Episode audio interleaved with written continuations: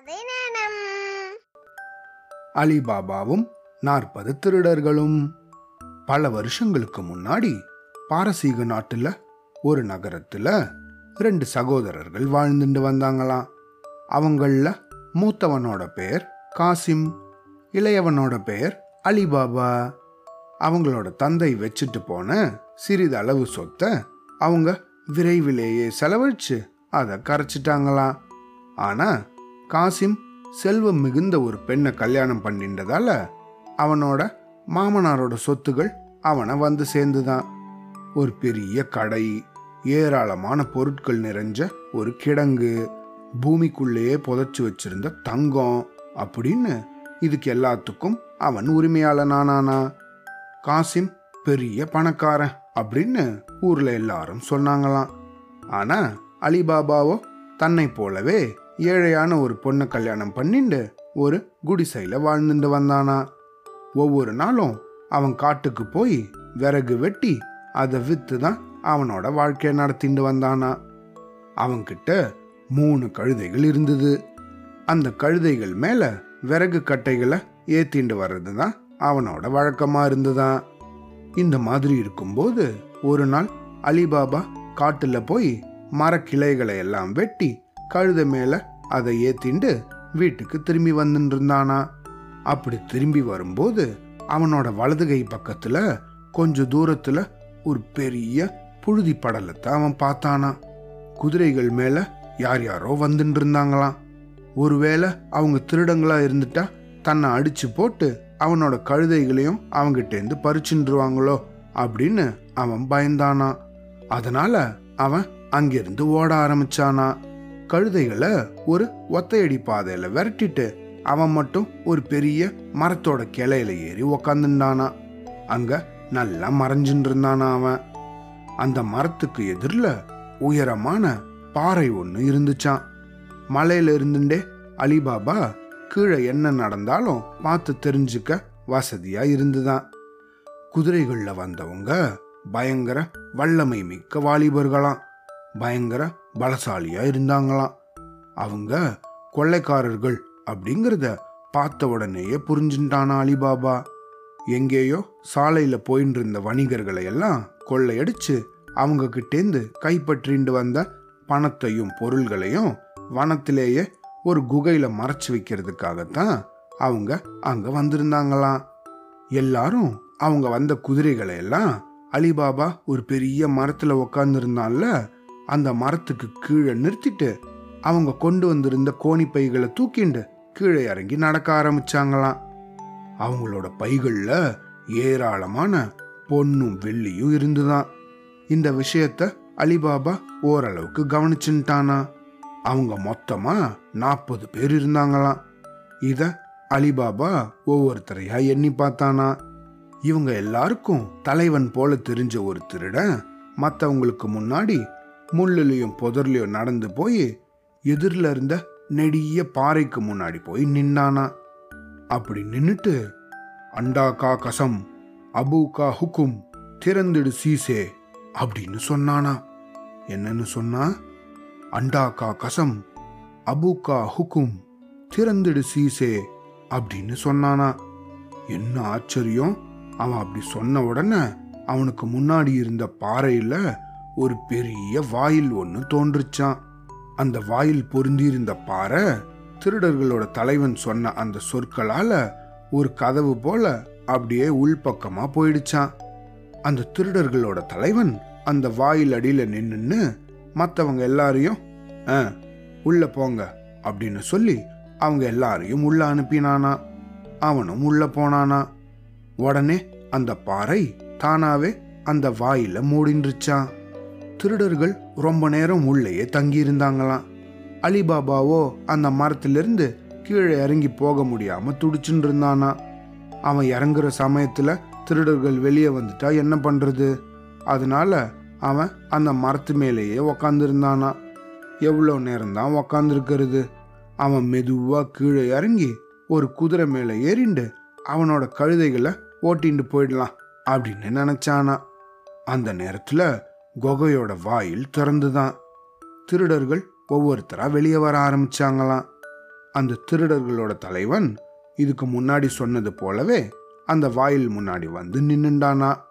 எல்லாரும் வெளியே வந்ததுக்கு அப்புறம் அந்த நெடிய பாறையை பார்த்து அண்டாக்கா கசம் அபூக்கா ஹுக்கும் மூடிடு சீசே அப்படின்னு சொன்னானா. பாறை அந்த குகையோட வாயில தானா மூடின்றுச்சான் நாற்பது திருடர்களும் அவங்க வந்த குதிரை மேலே ஏறிண்டு அவங்க வந்த வழியிலேயே திரும்பி போக ஆரம்பிச்சிட்டாங்களாம். அவங்க போன உடனேயே அலிபாபா கீழே குதிச்சிடாம கொஞ்ச நேரம் மரத்து மேலேயே மறைஞ்சிருந்தானா ஏன்னா யாராவது ஒரு திருடனை திடீர்னு திரும்பி வந்து அந்த பக்கத்தை சுத்தி பார்க்க நேரிட்டதுன்னா அவனோட உயிருக்கு ஆபத்து வந்துரும்ல. அதனால அவன் பயந்தானா திருடர்கள் ரொம்ப தூரம் போனதுக்கு அப்புறம் அவன் மரத்திலிருந்து கீழே இறங்கினானா? திருடர்களோட தலைவன் சொன்ன அந்த மந்திர சொற்களை தான் சொன்ன அந்த பாறை விலகுமா அப்படின்னு பார்க்க அலிபாபாவுக்கு ஆசை வந்துருச்சான் உடனே அவன் அந்த பாறை கிட்ட போய் நின்னு அண்டாக்கா கசம் அபூக்கா ஹுக்கும் திறந்துடு சீசே அப்படின்னு சத்தமா சொன்னானா. என்ன ஆச்சரியம்? அந்த பாறை விலகி அவனுக்கு பாதை ஏற்பட்டுதான். உடனே அலிபாபா அந்த குகைக்குள்ள பூந்துட்டானா? குகையோட வாயில்ல மட்டும் ஒரு ஆள் உயரத்துல இருந்த போதிலும் உள்ள இருந்த பெரிய பண்டகசாலை அமைந்திருக்கிறத அவன் பார்த்தானா?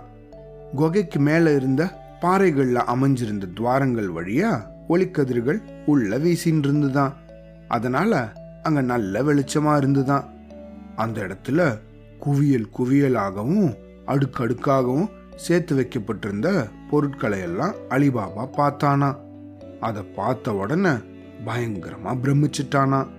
பற்பல வண்ணங்கள்ல பட்டு துணிகள் பருத்தி ஆடைகள் பயங்கர விலை மதிப்பான ரத்தின கம்பளங்கள் அப்படின்னு எல்லாம் அங்க தரையில உச்சி வரைக்கும் அடுக்கப்பட்டிருந்துதான். அந்த இடத்துல எத்தனையோ தோல் பைகள்ல பொற்காசுகளும் வெள்ளி நாணயங்களும் பயங்கரமா மின்னின்னு இருந்துச்சான் இதையெல்லாம் பார்த்த அலிபாபா இது நிச்சயமா பல தலைமுறைகளாக இந்த திருடர்கள் சேர்த்து வச்சிருந்த செல்வங்களாகத்தான் இருக்கணும் அப்படின்னு நினைச்சானா. ஏன்னா ஒரே தலைமுறையால அவ்வளவு பொருட்களை நிச்சயமா சேர்க்க முடியாது. அவ்வளவு பொருட்கள் இருந்துதான் அங்க. அலிபாபா குகைக்குள்ள நிற்கும்போது வெளியே இருந்த பாறைகள் தானாவே அதோட வாயில மூடின்றுச்சான். ஆனா அதை பத்தி அவன் கவலைப்படவே இல்லையா வாயில திறப்பதற்கும் அதை மூடுறதுக்கும் உரிய மந்திரங்கள் அவன் நல்லாவே ஞாபகம் வச்சிருந்தானா. அவனோட எண்ணமும் அவனோட பார்வையும் அந்த தங்க நாணயங்கள் மேலே தான் பதிஞ்சிருந்துதான். அவன் மற்ற பொருட்களை எல்லாம் கண்டுக்கவே இல்லையா. அதனால அவன் தன்னோட கழுதைகள் ரெண்டும் எத்தனை கோணி மூட்டைகளை சுமக்க முடியுமோ அத்தனை நாணய மூட்டைகளை அவன் குகையோட வாயில் பக்கம் கொண்டு போய் வச்சுட்டானான் அந்த மந்திர சொற்களை திருப்பியும் சொன்னானா? அந்த மந்திர சொற்கள் என்ன? அண்டா கா கசம் அபு கா ஹுக்கும் திறந்துடு சீசே அப்படின்னு சொன்னானா? அப்படி சொன்னதும் அந்த பாறைகள் அகன்று அவனுக்கு வழிவிட்டுதான். உடனே தங்க காசுகள் வெள்ளி நாணயங்கள் இருந்த மூட்டைகளை கழுதை மேல ஏத்தி அதை வெளியே தெரியாத மாதிரி அது மேலே சின்ன சின்ன விறகு சுள்ளிகளை எல்லாம் வச்சு மூடினானா. வெளியே வந்ததும் பாறைகளை மூடுறதுக்கான மந்திரத்தை திருப்பியும் சொன்னானா. உடனே அந்த குகை நல்லா மூடின்றுச்சான். அவன் வழக்கம் போல கழுதைகளை ஓட்டிண்டு வீட்டுக்கு போய் சேர்ந்தானா. அவனோட ரெண்டு கழுதைகளும் வீட்டோட முற்றத்துக்கு போனதுக்கு அப்புறம் அவன் வெளிக்கதவை சாத்திட்டானா. முதல்ல மேலே இருந்த சுள்ளிகளை எல்லாம் இறக்கினானா. அப்புறம் நாணய மூட்டைகளை ஒரு இடத்துல அடுக்கி வச்சானா? அப்போ அலிபாபாவோட மனைவி எல்லா மூட்டைகளும் தங்கமும் வெள்ளியுமா இருக்கிறத பார்த்து அவன் எங்கேயாவது கொள்ளையடிச்சுட்டு வந்திருப்பானோ அப்படின்னு நினைச்சாலாம்.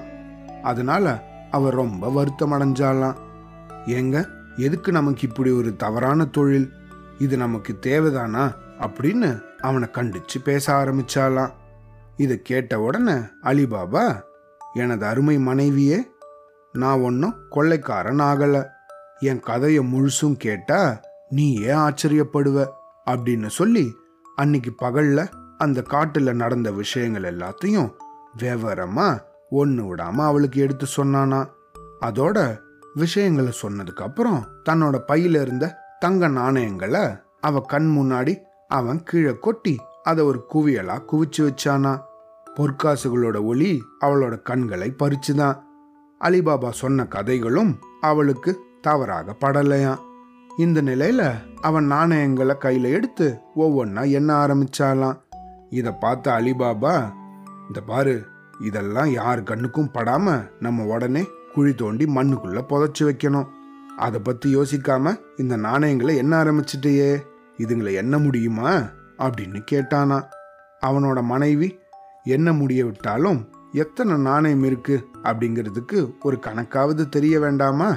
அதுக்கு தான் வழி செய்கிறேன் அப்படின்னு சொல்லிட்டு எழுந்து வெளியே போனாலாம் அவ நேரா தன்னோட மைத்துனன் காசிம் வீட்டுக்கு போனாலாம் அங்க அவன் இல்லாததால அவனோட மனைவியை பார்த்து ஒரு தராசும் படிக்கற்களும் வேணும் அப்படின்னு கேட்டாலாம் அந்த அம்மாவோ தராசுகள்ல பெருசு வேண்டுமா இல்லது சின்னது போதுமா? அப்படின்னு கேட்டாங்களாம்.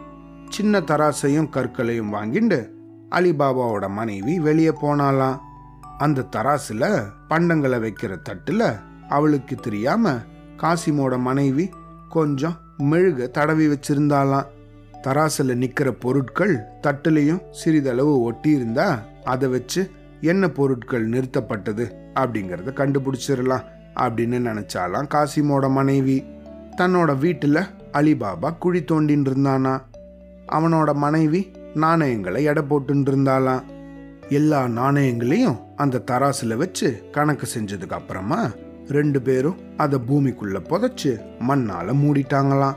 அப்புறம் அலிபாபாவோட மனைவி தராசையும் அந்த கற்களையும் எடுத்துட்டு போய் காசிமோட வீட்டுல கொடுத்துட்டு வந்தாலாம் தராசு தட்டுல இருந்த மெழுகுல ஒரு பொற்காசு ஒட்டின்னு இருந்துச்சான் அதை பார்த்த காசிமோட மனைவி உண்மைய புரிஞ்சுட்டாலாம் அலிபாபாவோட வீட்டில் பொற்காசுகளையே எடை போட்டிருக்காங்க. எப்பா மகா ஏழையான இவங்களுக்கு தங்க நாணயங்கள் எங்கேருந்து வந்தது? அதுவும் தராசுல போட்டு எடை பார்க்குற அளவுக்கு அவ்வளவு அதிகமான காசுகள் எங்கேருந்து வந்துச்சு? இத்தனை கேள்விகளை அவ தனக்குள்ளேயே கேட்டுண்டு பொறாமையால உள்ளம் புழுங்கினாலாம் அன்னைக்கு ராத்திரி தன்னோட கணவன் காசிம் வீட்டுக்கு வந்ததும் அவனை கிண்டல் பண்றது போல பேச ஆரம்பிச்சாலாம் நீங்க தான் பெரிய பணக்காரர்னு நினைச்சுட்டு இருக்கீங்க உங்க தம்பி அலிபாபா உங்களை விட பெரிய செல்வங்களை பெற்றிருக்கார். இன்னைக்கு அவங்களோட தங்க நாணயங்களை உங்களை மாதிரி கைகளால் எண்ண முடியாது. நம்ம வீட்டு தராசை வாங்கின்னு போய் அதை எடை போட்டிருக்காங்க. தராசு தட்டுல ஒட்டியிருந்த காசும் இதோ இருக்கு பாருங்க அப்படின்னு காசிமோட மனைவி அதை காமிச்சாலாம் காசிம் அந்த தங்க நாணயங்களை தன் கண்ணால பார்த்தானா அதுல பழங்காலத்து மன்னர் ஒருத்தரோட முத்திரையும் இருந்துதான். தன்னோட தம்பி அத்தகைய காசுகள்ல ஆயிரக்கணக்கானதை வாங்கிட்டானே அப்படின்னு பொறாமையால அவனுக்கு ராத்திரி முழுக்க தூக்கமே வரலையாம். பொழுது விடிஞ்சதும் அவன் எழுந்து போய் அலிபாபாவை பார்த்தானா. என்ன தம்பி வெளிப்பார்வைக்கு நீ ஏழை போல தோன்றினாலும் எடை போட்டு பார்க்குற அளவுக்கு உங்ககிட்ட பொற்காசுகள் குழிஞ்சிருக்கே அப்படின்னு காசிம் தன் தம்பியான அலிபாபாவை கேட்டானா. உடனே அலிபாபாவோ அண்ணா நீ சொல்றது ஒன்றும் எனக்கு புரியலையே. விளக்கமா பேசு அப்படின்னு கேட்டானா. காசிம் கோபம் அடைஞ்சு உனக்கா புரியல? நல்லா புரிஞ்சுண்டு விஷயத்த மறைக்க பார்க்கற நீ அப்படின்னு சொன்னானா. அவன் தன்னோட கையில இருந்த தங்க நாணயத்தை காமிச்சு இது போல நீ ஆயிரக்கணக்கில் வச்சிருக்க. தராசு தட்டுல ஒட்டி இருந்த இந்த காசை என்னோட மனைவி எடுத்து என்கிட்ட கொடுத்தா அப்படின்னு சொல்லி காசிம் அலிபாபா கிட்ட சொன்னானா. ஏராளமான காசுகள் தன்கிட்ட வந்திருக்கிறத காசிமும் அவனோட மனைவியும் தெரிஞ்சுட்டாங்களே அப்படிங்கிறத அலிபாபா உணர்ந்தானா. அதுக்கு மேல மறைக்கிறதுல பயன் இல்லை அப்படிங்கிறதையும் அவன் புரிஞ்சுட்டானா அதனால மொத நாள் அந்த காட்டுல குகையில நடந்த விஷயங்களை தன்னோட அண்ணன் கிட்ட விவரமா சொன்னானா அலிபாபா. அதை கேட்ட காசிம் அந்த குகை எங்க இருக்கு? அதோட வாயில திறக்கிறதுக்கும் அதை மூடுறதுக்கும் உரிய மந்திர சொற்கள் என்ன? இதையெல்லாம் நீ எனக்கு விளக்கமா சொல்லலைன்னா உன்கிட்ட புதையல் செல்வம் வந்திருக்கிறத நான் வாலி அவர்கள் கிட்ட சொல்லிடுவேன். வாலி அப்படின்னா காவலர் தலைவர் அதாவது போலீஸோட தலைமை அதிகாரி அப்படின்னு அர்த்தம். இந்த மாதிரி இந்த எல்லா விஷயத்தையும் எனக்கு விளக்கமா சொல்லலைன்னா உன்னை பற்றினா நான் வாலித்தலைவர்கிட்ட சொல்லிடுவேன் அப்படின்னு மிரட்டினானா. அப்புறம் உன்னோட செல்வம் முழுவதையும் நீ இழக்க நேரிடும் அப்படின்னு பயமுறுத்தினானா. இதுக்கப்புறமா அலிபாபா முழு விவரத்தையும் அவனுக்கு சொல்லிட்டானா. இந்த விஷயங்கள் எல்லாம் தன்னோட அண்ணனுக்கு சொன்னதால அலிபாபா அவன் அண்ணனோட பயமுறுத்தலுக்கு பயந்துட்டான் அப்படின்னு அர்த்தம் கிடையாது. இயற்கையிலேயே அவன் நல்ல குணமும் அமைதியும் நிறைஞ்சவன். அதனால தான் குகை இருந்த இடத்தையும் அதோட வாயில திறப்பதற்கும் மூடுவதற்கும் உரிய மந்திரத்தை காசிமுக்கு அவன் சொன்னான். அடுத்த நாள் காலையில காசிம் பத்து கோவேறு கழுதைகளை ஓட்டிட்டு காட்டுக்கு போனானா அங்க முன்னாடி அலிபாபா ஒரு பெரிய மரத்துக்கிட்ட உக்காந்துருந்தான்ல அதுக்கு எழுத்தாப்புல இருந்த பாறையை பார்த்து அவன் ரொம்ப மகிழ்ச்சியோட அண்டாக்கா கசம் அபுகா ஹுக்கும் திறந்துடு சீசே அப்படின்னு கத்தினானா. உடனே அந்த குகையை மூடியிருந்த பாறை விலகிடுச்சான் அவனுக்கு உள்ள போறதுக்கான வழியும் ஏற்பட்டுதான். காசிம் குகைக்குள்ள போன உடனே சுற்றிலும் குவிஞ்சு கடந்த அந்த பெரும் நிதிகளை பார்த்தானா. அவன் உள்ள போனதும் பாறை தானாவே அதோட வாயில அடைச்சின்றுச்சான். அவன் அங்க இருந்த செல்வங்களை பார்த்து ரொம்ப நேரம் ஆச்சரியத்துல ஆழ்ந்திருந்தானா. அப்புறம் அவன் வந்த காரியத்தை நினைச்சுண்டு அவசர அவசரமா அங்க இருந்த தங்க நாணயங்களை அள்ளி போட்டு கோணிகளை நிரப்பினானா. பத்து கழுதைகள் எத்தனை மூட்டைகளை சுமக்க முடியுமோ அத்தனையையும் அவன் கட்டி வாயிற் பக்கமா அதை தூக்கிண்டு போய் அடுக்கி வச்சானா. அப்புறம் அந்த வாயில அடைச்சிருந்த பாறையை பார்த்து அவன் ஏ அண்டா ஏ அண்டா தொர அப்படின்னு கூவினானா.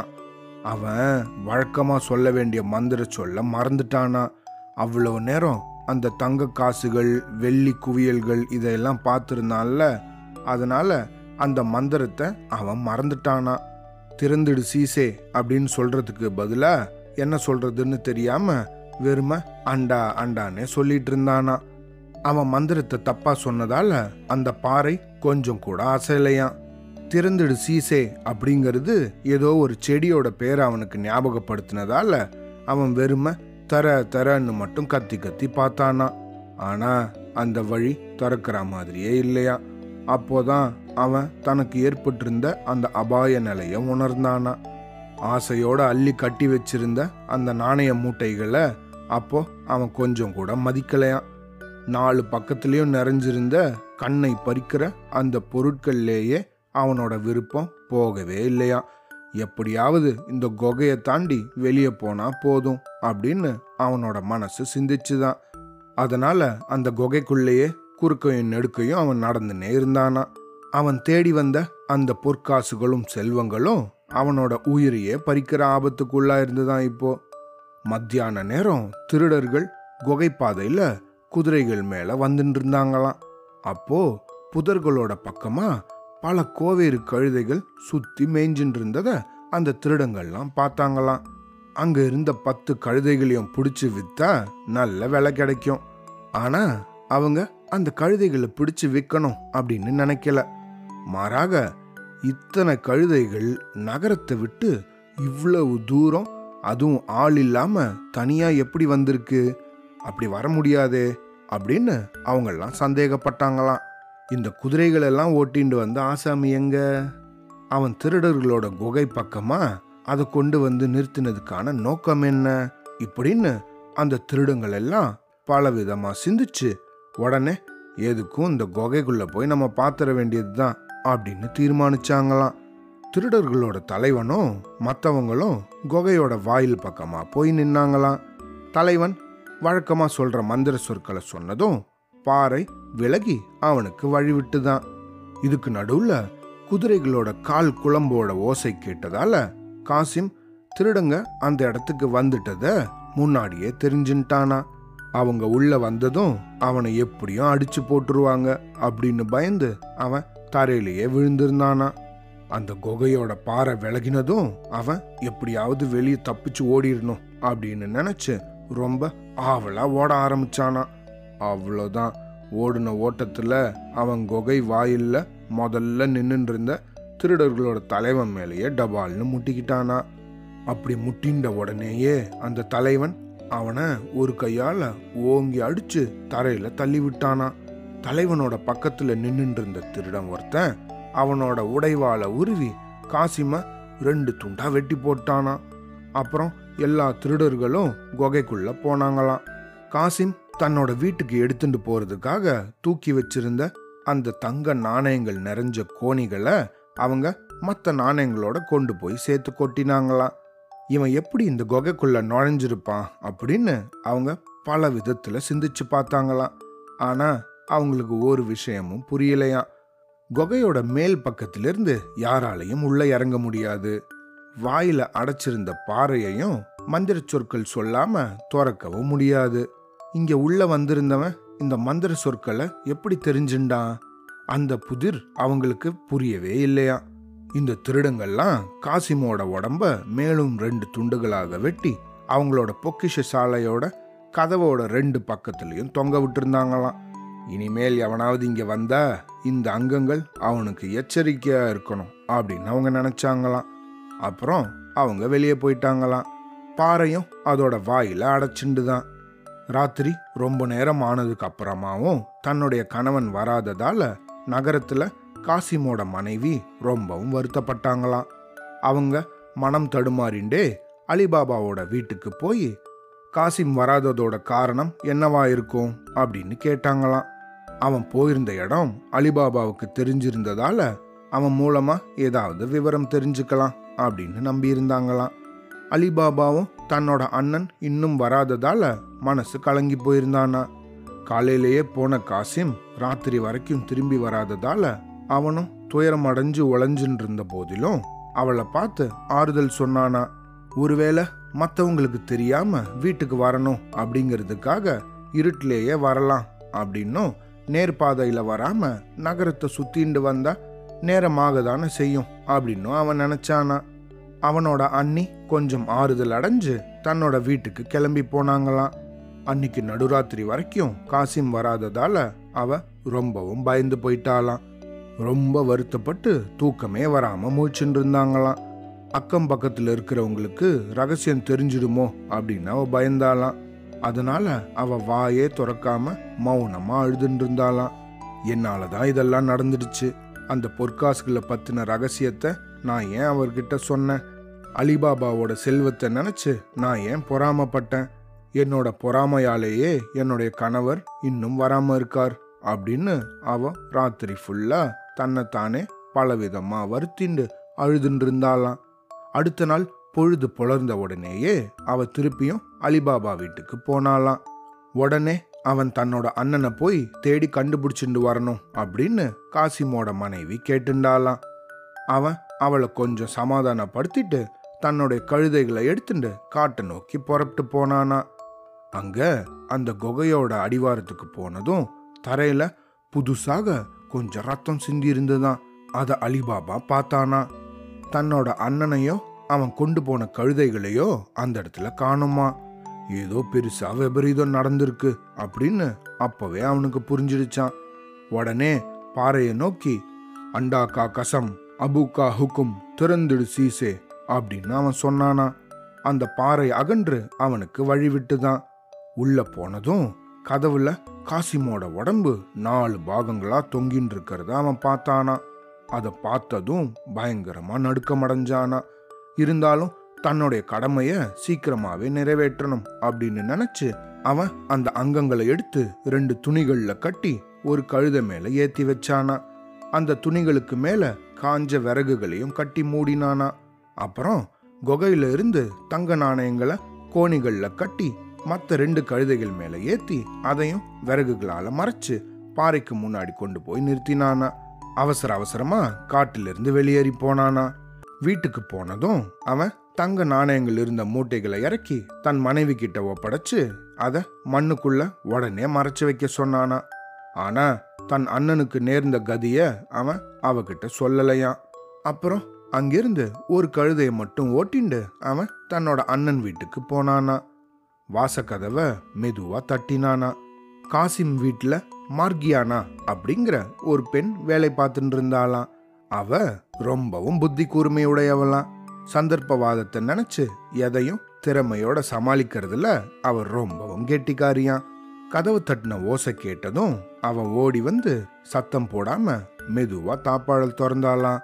அலிபாபா தான் கூட்டிண்டு வந்த கழுதைய உள்ள முற்றத்துக்கு கொண்டு போய் நிறுத்தி அது மேல வச்சிருந்த ரெண்டு துணி மூட்டைகளையும் கீழே இறக்கி வச்சானா.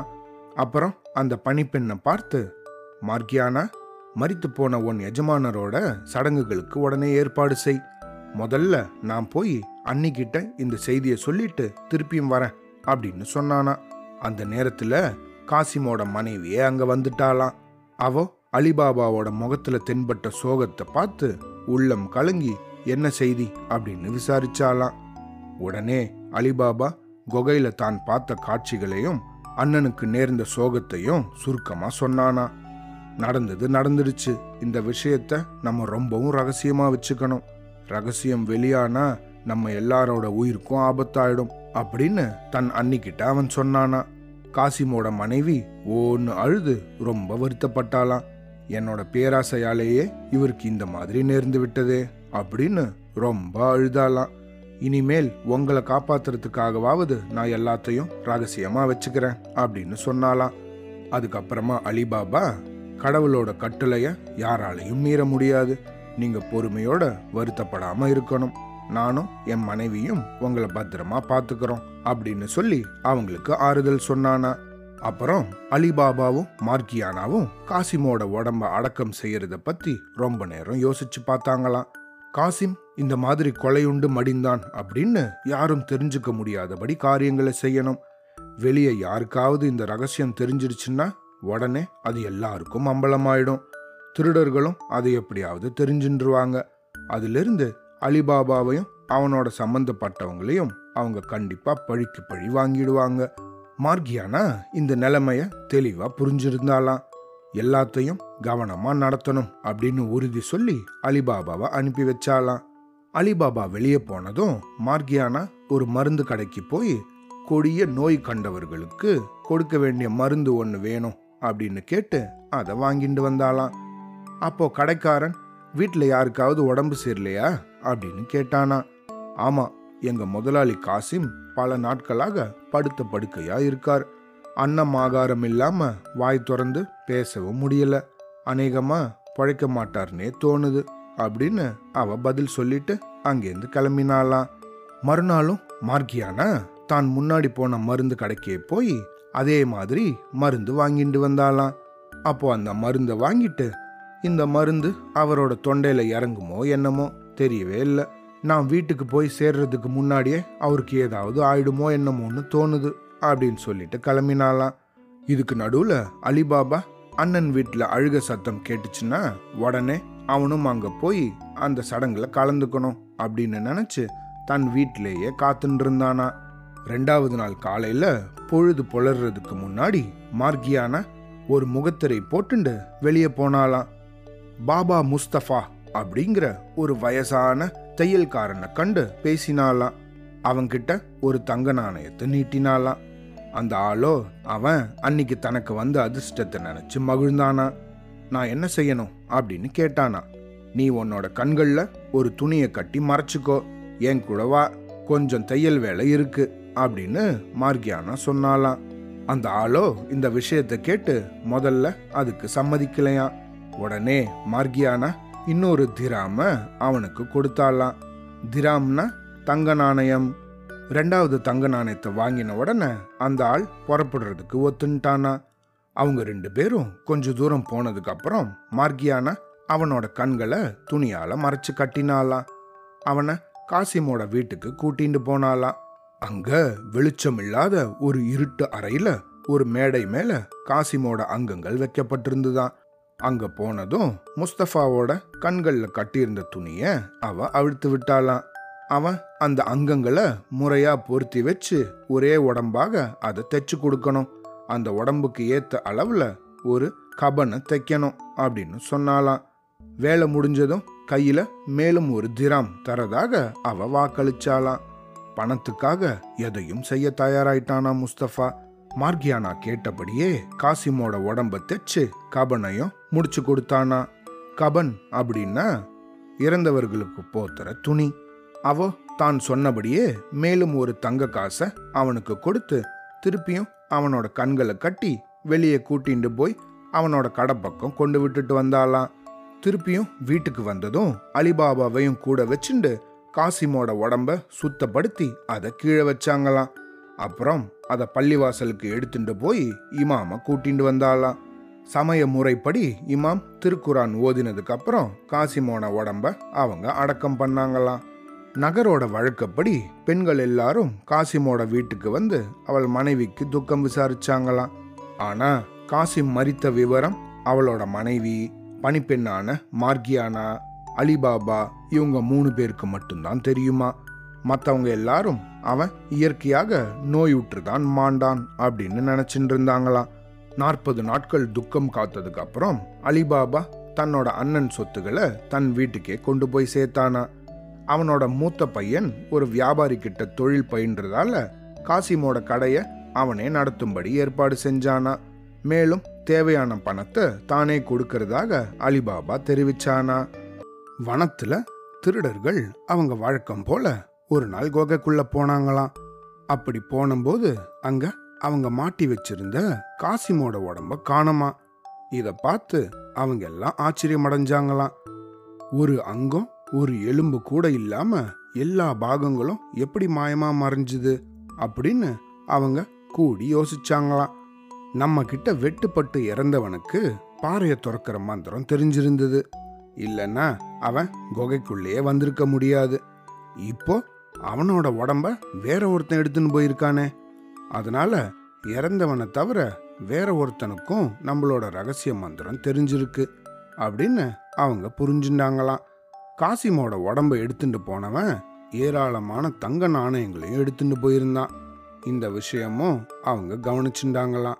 திருடர்களோட தலைவன் இத்தனைக்கும் காரணமானவனை உடனே கண்டுபிடிச்சு நம்ம பழி வாங்கணும். அப்படி இல்லைன்னா அவன் திருப்பியும் அடிக்கடி வந்து நம்மளோட பொக்கிஷத்தை அள்ளிண்டு போயிடுவான். பல தலைமுறையாக நம்ம சேர்த்து வச்சிருந்த இந்த செல்வம் எல்லாம் அதனால் கரைஞ்சு போயிடும் அப்படின்னு மற்ற திருடங்களுக்கெல்லாம் அதை எடுத்துரைத்து அவன் பேசினானா. அங்கே இருந்த திருடங்களில் ஒருத்தன் தான் நகரத்துக்கு போய் ஒரு வணிகனை போல நடிச்சு தெரு தெருவாகவும் வீடு வீடாகவும் விசாரிச்சு அவங்களுக்கு துரோகம் செஞ்சவனை எப்படியாவது கண்டுபிடிக்க போறேன் அப்படின்னு சொன்னானா. நான் போய் நிச்சயமா கண்டுபிடிச்சிட்டு வரேன். தவறினா என்னோட உயிரை இழக்கவும் தயாரா இருக்கேன் அப்படின்னு அவன் வீரமோட பேசினானா. அந்த திருடர்களோட தலைவனும் இதுக்கு சரி அப்படின்னு சம்மதிச்சானா. அதனால அந்த திருட மாறுவேஷம் போட்டுண்டு ராத்திரி நேரத்துல நகரத்துக்கு போய் சேர்ந்தானா. அடுத்த நாள் காலையில நல்லா பொழுது விடியறதுக்கு முன்னாடி அவன் கடத்தெருவை சுத்தி பார்த்துட்டு இருந்தானா. பெரும்பாலும் கடைகள் எல்லாம் மூடி இருந்துதான் ஆனா ஒரு தையல் கடை மட்டும் திறந்துருந்துதான். இவன் அதை பார்த்தானா? அந்த கடைக்குள்ள போய் கவனிச்சானா? அது முஸ்தபாவோட கடையா? அவன் அங்க ஏதோ ஒரு துணி ஒன்ன தைச்சின்னு இருந்தானா? திருட அவனை பார்த்து இந்த மங்கின ஒளியில தைக்கிறதுக்கு உங்களுக்கு கண்ணு தெரியுதா? அப்படின்னு கேட்டானா. உடனே முஸ்தபா என்னை பத்தி இந்த நகரத்துல இருக்கிற மக்கள் எல்லாருக்கும் நல்லா தெரியும். நீ ஊருக்கு புதுசு போல இருக்கு. இல்லைன்னா இந்த மாதிரி கேட்க மாட்டேன். எனக்கு வயசு அதிகமான போதிலும் கண் பார்வை ரொம்பவும் கூர்மையாகவே இருக்கு. நேத்திக்கு கூட ஒரு இருட்டறையில் இருந்துட்டே நான் ஒரு சடலத்தை தைச்சு கொடுத்தேன். என் கண் போகிற வழியிலேயே என் கையில் இருக்கிற ஊசியும் தவறாமல் போகும் அப்படின்னு பெருமையோட சொன்னானா முஸ்தபா. இதை கேட்ட திருடன் அந்த ஆசாமிகிட்டேருந்து மேலும் நிறைய செய்திகளை கறக்க முடியும் அப்படின்னு நினச்சானா. நீங்கள் விளையாட்டாக பேசுகிறீங்கன்னு நினைக்கிறேன். சடலுங்களுக்கு போத்துற துணிகளை தைக்கிறது தானே உங்களோட வேலை. அது சொல்கிறதுக்கு பதிலாக ஏதோ சடலத்தையே தைச்சேன்னு சொல்கிறீங்களே அப்படின்னு கேட்டானா. உடனே முஸ்தபா அதை பற்றி உனக்கு சம்மந்தம் இல்லை. மேற்கொண்டு இதை பற்றி என்கிட்ட கேள்விகள் கேட்க வேண்டாம் அப்படின்னு சொன்னாங்களாம். அந்த நிமிஷத்திலேயே திருடன் அவன் கையில் ஒரு தங்க நாணயத்தை எடுத்து வச்சானா. தங்கத்தால் ஆகாதது இந்த தரணியில் என்ன இருக்குது முஸ்தஃபாவோட முகம் மலர்ந்துதான். திருடன் துணிஞ்சு அவன்கிட்ட பேச ஆரம்பிச்சானா. மேஸ்திரியாரே உங்ககிட்ட இருந்து ரகசியம் எதையும் நான் தெரிஞ்சுக்க விரும்பல. ஆனால் நீங்கள் எந்த வீட்டுக்கு போய் தைச்சீங்க? அப்படிங்கிறத மட்டும் எனக்கு சொல்லுங்க. அதை மட்டும் நான் தெரிஞ்சுக்க விரும்புகிறேன் அந்த வீடு எங்கே இருக்குன்னு சொன்னால் போதும். அல்லது நீங்களே வந்து காட்டினாலும் நல்லது அப்படின்னு சொன்னானா.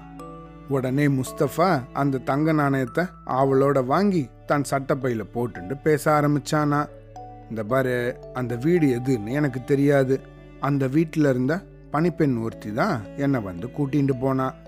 இங்கேருந்து கொஞ்சம் தூரம் வரைக்கும் நான் கண்களை திறந்துட்டு தான் போனேன். ஆனால் அங்கே ஒரு இடத்துல நிறுத்தி வச்சுட்டு அவ என்னோட கண்களை கட்டிட்டா. அந்த இடத்த வேணா இப்போ வேணாலும் என்னால் காட்ட முடியும். அதுக்கப்புறமா அவ என் கையை பிடிச்சிட்டு கூட்டிகிட்டு போனா.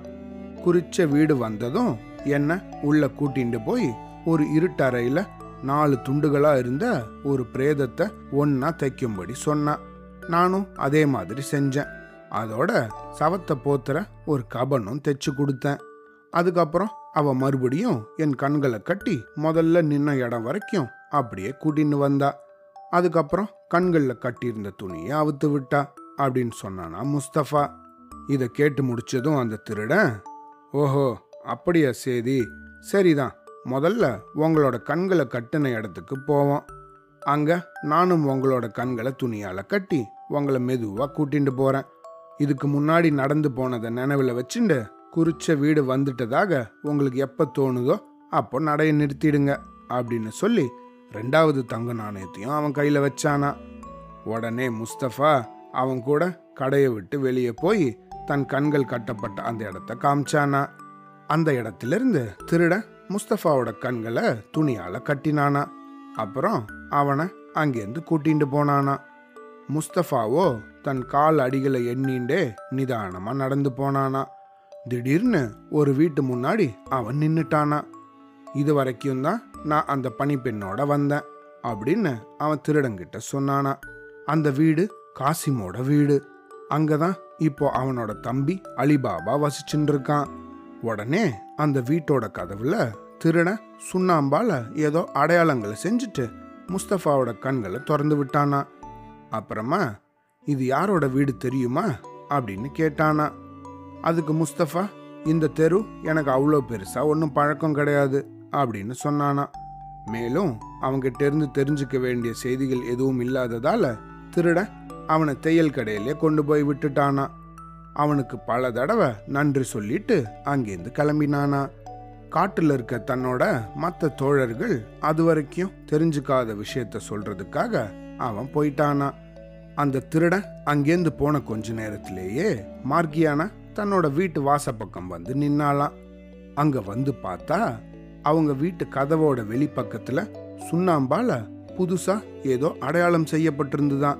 இதை அவ கவனிச்சாலாம் யாரோ பகைவர்கள் தான் பின்னாடி அடையாளம் தெரிஞ்சுண்டு அங்க வரணுங்கிறதுக்காக சுண்ணாம்பால அப்படி குறிகள் போட்டிருக்கணும் அப்படின்னு அவ யூகிச்சுண்டாலாம் உடனே அவளும் சுண்ணாம்பு கட்டிகளை எடுத்துண்டு அக்கம் பக்கத்துல இருந்த எல்லா வீட்டுகளோட கதவுலேயும் அதே மாதிரியான குறிகளை போட்டுட்டாலாம் நகரத்தை சுத்தி பார்த்துட்டு போன திருடன் தலைவன் கிட்டையும் மற்றவங்க கிட்டையும் அவன் தெரிஞ்சுட்டு வந்த செய்தியை அறிவிச்சானான் அவன் அடையாளம் செஞ்சிருந்த வீட்டுக்கு எல்லாரும் ராத்திரி போகணும் அப்படின்னு முடிவெடுத்தாங்களாம். ராத்திரி திருடர்கள் கூட்டம் கூட்டமா பிரிஞ்சு போய் நகருக்குள்ள சந்திச்சுண்டாங்களாம். புலன் விசாரிச்ச திருடனோட கையை பிடிச்சிண்டு தலைவன் முன்னாடி நடந்து போனானா மற்றவங்களும் அவங்கள தொடர்ந்து போனாங்களாம். திருடன் ஒரு வீட்டு கதவுல சுண்ணாம்புக்குரிய கண்டதும் அங்க நின்று இதுதான் அந்த வீடு அப்படின்னு தலைவன் கிட்ட சொன்னானா அந்த தலைவனும் பக்கத்துல இருந்த வேறு சில வீடுகளோட கதவுகளையும் உத்து கவனிச்சானா. அந்த வீட்டோட கதவுகள்லையும் அதே மாதிரி சுண்ணாம்பு குறிகள் காணப்பட்டுதான். இதை பார்த்ததும் அவன் திகைப்படைஞ்சானா. தன்னை கூட்டிட்டு வந்த திருடன் கிட்ட அதை தெரிவிச்சானா. அவன் முன்னாடி போட்டிருந்த குறிகளே பல வீடுகள்லையும் இருந்ததால அவன் அன்னைக்கு காலையில வந்து பார்த்த வீடு எதுன்னு அடையாளம் தெரிஞ்சுக்க முடியாம பயங்கரமா குழம்பி போயிட்டானா. இதனால் அவன் ஏதோ கோளாறு நேர்ந்திருக்கணும் அப்படின்னு பயந்தானா தலைவனும் மறுபடியும் எல்லாரையும் கூட்டுண்டு வனத்தில் இருந்த அந்த குகைக்கே வந்து சேரும்படி சொல்லிட்டு அவனும் வேற ஒரு வழியாக பயணமாயிட்டானா எல்லாரும் குகைக்கு வந்து சேர்ந்தாங்களாம். முதலாவதான திருடன் புலன் விசாரிக்க போய் அதில் தோல்வி அடைஞ்சதால அவனை காவலில் வைக்கணும் அப்படின்னு முடிவு செஞ்சாங்களாம். அடுத்ததாக நகருக்கு போய் விசாரிச்சுட்டு வர யாராவது தயாரா? அப்படின்னு தலைவன் கேட்டானா. அதை கேட்டதும் ஒரு திருடன் முன் வந்தானா. அவனை தலைவன் ரொம்பவும் பாராட்டி சில பரிசுகளும் கொடுத்து அவனை வாழ்த்தி அனுப்பி வச்சானா. அவனும் நகரத்துக்கு போய் முதல் முதலா பாபா முஸ்தபாவையே சந்திச்சானா. அவனுக்கு தங்க நாணயங்கள் கொடுத்து அலிபாபா தங்கியிருந்த வீட்டை தெரிஞ்சுண்டானா. முதலாவது திருடன் செஞ்சது போல இல்லாம இந்த திருடன் கதவு நிலையில சிகப்பு காவியால தெளிவான அடையாளம் செஞ்சானா. அதுக்கப்புறம் வனத்துக்கு திரும்பினானா அன்னைக்கு ராத்திரி முன்னாடி போலவே திருடர்கள் எல்லாரும் தலைவன் கூட வந்து அந்த வீட்டை தேடி பார்த்தாங்களாம். வந்து பார்த்தா எல்லா வீட்டுகளோட நிலைகள்லையும் அதே மாதிரி சகப்பு குறி இருந்துதான். இதை பார்த்து அவங்க எல்லாரும் திருப்பியும் ஏமாற்றம் அடைஞ்சாங்களாம். வேற வழி இல்லாம திரும்பவும் குகைக்கு போனாங்களாம். எல்லா வீடுகளுக்கும் சிகப்பு குறிகள் அமைச்சது வேற யாரும் கிடையாது. மார்கியானா தான் மதிநுட்பம் மிகுந்த அந்த பெண் முன்னதாகவே அந்த ஏற்பாடுகளை செஞ்சிருந்தாளாம். திருடர்களோட தலைவன் ரெண்டாவது திருடனையும் சிறை வச்சானா. அதனால இப்போ அடுத்தவங்கள நம்பி இனிமேல் ஏமாறக்கூடாது அப்படின்னு நினைச்சு அவனே நகரத்துக்கு போய் முஸ்தஃபாவோட உதவியால அலிபாபாவோட வீட்டையும் தேடி கண்டுபிடிச்சிட்டானா. வீட்டை காட்டுற வேலையிலேயே இந்த முஸ்தஃபாவுக்கு பல பொற்காசுகள் சேர்ந்துடுச்சான் தலைவன் அந்த வீட்டை அடையாளம் எதுவும் செய்யாம அவனோட மனசுலேயே நல்லா அதை பதிய வச்சுட்டானா. அப்புறமா அங்கேருந்து திரும்பி போயிட்டானா. ஒரு நாலு நாள் கழிச்சு ராத்திரி வேலையில முப்பத்தி எட்டு திருடர்களும் நகரத்துக்கு போய் திருடர்களோட தலைவன் அடையாளம் கண்டுண்டு வந்தான்ல அந்த வீட்டுக்கு போய் சேரணும் அப்படின்னு முடிவெடுத்தாங்களாம். அந்த தலைவன் பத்தொம்போது கோவேறு கழுதைகளையும் தோளால செஞ்ச பெரிய தாழிகள் முப்பத்தி எட்டையும் தாழின்னா ஒரு பீப்பாய் மாதிரி. சரியா? அந்த மாதிரி பத்தொம்போது கழுதைகளையும் முப்பத்தி எட்டு தாழிகளையும் வாங்கிட்டு வர செஞ்சானா? இதை வர வச்சதுக்கு அப்புறமா ஒவ்வொரு தாழிக்குள்ளேயும் ஒவ்வொரு திருடன் போய் உள்ள உக்காந்துண்டானா? இந்த மாதிரி முப்பத்தி ஏழு தாழிகள்லையும் முப்பத்தி ஏழு திருடங்க மறைஞ்சிண்டாங்களாம். ஒரே ஒரு தாழியில மட்டும் கடுகு எண்ணெயை நிரப்பி வைக்கணும் அப்படின்னு ஏற்பாடு செஞ்சானா? மற்ற தாழிகளோட வெளிப்புறங்களில் சின்ன சின்ன எண்ணெய் பூசப்பட்டிருந்துதான். ஏன்னா அதுக்குள்ளேயும் எண்ணெய் இருக்கு அப்படின்னு அடுத்தவங்கள நம்ப வைக்கிறதுக்காக அந்த மற்ற முப்பத்தி ஏழு தாழிக்கு வெளியேயும் கொஞ்சம் கொஞ்சமாக எண்ணெய் தடவி வச்சானா. ஒவ்வொரு கழுதையோட ரெண்டு பக்கத்துலேயும் ரெண்டு தாழிகள் வீதம் பத்தொம்போது குதிரையிலையும் எல்லா தாழிகளையும் தொங்க விடப்பட்டுதான். தலைவன் இதுக்கப்புறமா எல்லா கழுதையும் ஓட்டிண்டு நகரத்துக்கு போனானா. அங்க போய் அலிபாபாவோட வீட்டை அடைஞ்சானா. அவன் அங்க போகும்போதே நடுராத்திரி ஆயிடுச்சு.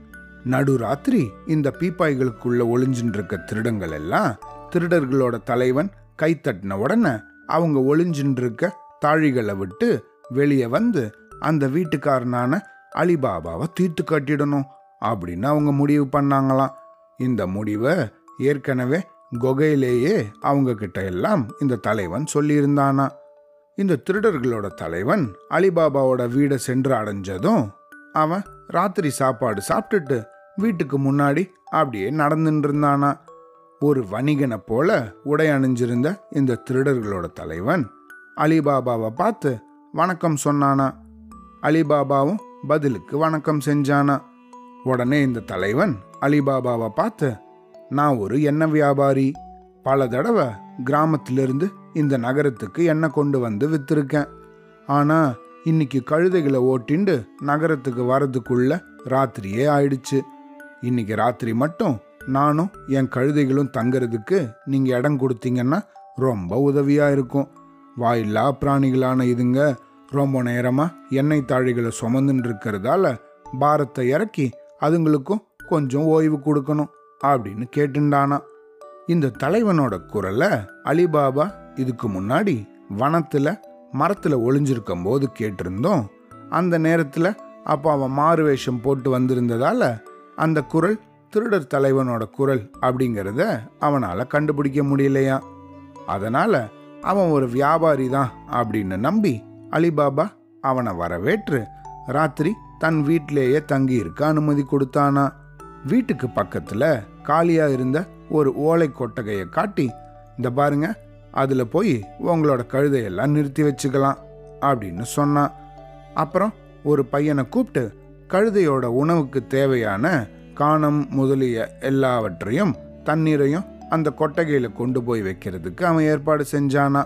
அப்போ அந்த பக்கமாக வந்த மார்கியானா கிட்ட அலிபாபா இன்னைக்கு நம்ம வீட்டுக்கு ஒரு விருந்தாளி வந்திருக்கார். அவருக்கு சீக்கிரமாகவே சாப்பாடு தயார் பண்ணு. அதோட அவர் படுத்து தூங்குறதுக்கும் மாடியில அறை ஒண்ணுல படுக்க ஒண்ணு எடுத்து போட்டு வை அப்படின்னு உத்தரவு போட்டானா. இந்த திருடர்களோட தலைவன் அந்த கழுதைகளை எல்லாம் கொட்டகையில கொண்டு போய் நிறுத்தி அதுங்க மேல கட்டியிருந்த அந்த தாழிகளை அவுத்து கீழே வச்சானா. அப்புறமா கழுதைகளுக்கு தீனி வச்சு தண்ணி காட்டிட்டு அவன் வீட்டோட முன் வாசலுக்கு வந்தானா. அங்க வந்து அலிபாபாவை பார்த்தானா. அலிபாபாவோ அவனை அன்போடு வீட்டுக்கு கூட்டிகிட்டு போய் மார்கியானாவை காமிச்சு இதோ இவர் தான் நம்மளோட விருந்தாளி. அவருக்கு வேண்டிய உபசாரங்கள் எல்லாம் செய்யணும். சரியா? நான் முன்னாடி படுத்துக்க போகிறேன் நாளைக்கு காலையில் நான் வெளியே போகிறதுக்கு வேண்டிய துணிகளை எல்லாம் வெளுத்து அந்த பையன் அப்துல்லா கிட்ட கொடுத்து வை. காலையில் நான் குளிச்சுட்டு வந்ததும் சாப்பிட்றதுக்கு நல்ல சமையலும் செஞ்சு வை அப்படின்னு சொன்னானா. அந்த மாதிரியே செய்கிறேன் அப்படின்னு சொன்னாலாம் மார்க்கியானா. அப்புறமா அலிபாபா தூங்க போயிட்டானா? இந்த திருடர்களோட தலைவன் ராத்திரி சாப்பாடு சாப்பிட்டு முடிச்சுட்டு மறுபடியும் அந்த கொட்டகைக்கு போனானா? தாழிகளில் இருந்த ஒவ்வொரு திருடங்கிட்டையும் போய் இந்த பர்ரா நடுராத்திரி நான் கையை தட்டின உடனே உங்ககிட்ட இருக்கிற அந்த உடைவாளால் தோளால் செஞ்ச இந்த தாழியை கீறிண்டு வெளியே வரணும் அப்படின்னு ஒவ்வொருத்தர்கிட்டயா சொன்னானா? அப்படி சொல்லிட்டு அதுக்கப்புறம் மாடியில் அவனுக்காக ஒதுக்கப்பட்டிருந்த அந்த அறைக்கு போனானா? அங்கே இருட்டா இருந்ததால் மார்கியானா தன் கையில் இருந்த ஒரு அரிக்கன் விளக்கை எடுத்துட்டு அவனுக்கு வழிகாட்டின்றே நடந்தாலாம் உங்களுக்கு ஏதாவது தேவை இருந்ததுன்னா என்னை கூப்பிடுங்க. உங்களோட பணிவிடைக்காக நான் காத்திருக்கேன் அப்படின்னு சொன்னாலாம் உடனே இந்த தலைவன் இதுக்கு மேலே எனக்கு எதுவும் தேவையில்லை அப்படின்னு சொல்லிட்டு படுக்க போயிட்டானா. மார்கியானாவோ தன்னோட எஜமானருக்கு வேண்டிய சலவை துணிகளை எல்லாம் எடுத்து அப்துல்லா கிட்ட கொடுத்துட்டு மறுநாள் கார்த்தால சாப்பிடுறதுக்காக சமையல் தயார் பண்ண அடுப்பு செட்டியை தூக்கி வச்சாலாம். அவ அடுப்பை ஊதின்னு இருக்கும்போது எல்லா விளக்குகளும் அணைஞ்சு போச்சான் அதுல இருந்த எண்ணெய் தீந்து போயிருந்துதான். வீட்டில் வேற எண்ணெய் கூட இல்லையா உடனே அங்க இருந்த அப்துல்லா மார்கியானாவை பார்த்து நீ ஏன் வருத்தப்பட்டுன்னு இருக்க? நம்மளோட கொட்டகையில தான் தாழி தாழியா அவ்வளோ எண்ணெய் இருக்கே. அவசரத்துக்கு உனக்கு தேவையான அளவு ஒரு தாழிலிருந்து எண்ணெய் எடுத்துட்டு வா அப்படின்னு ஒரு யோசனையை சொல்லிட்டு அவன் கூடத்துக்கு போய் படுத்துட்டானா.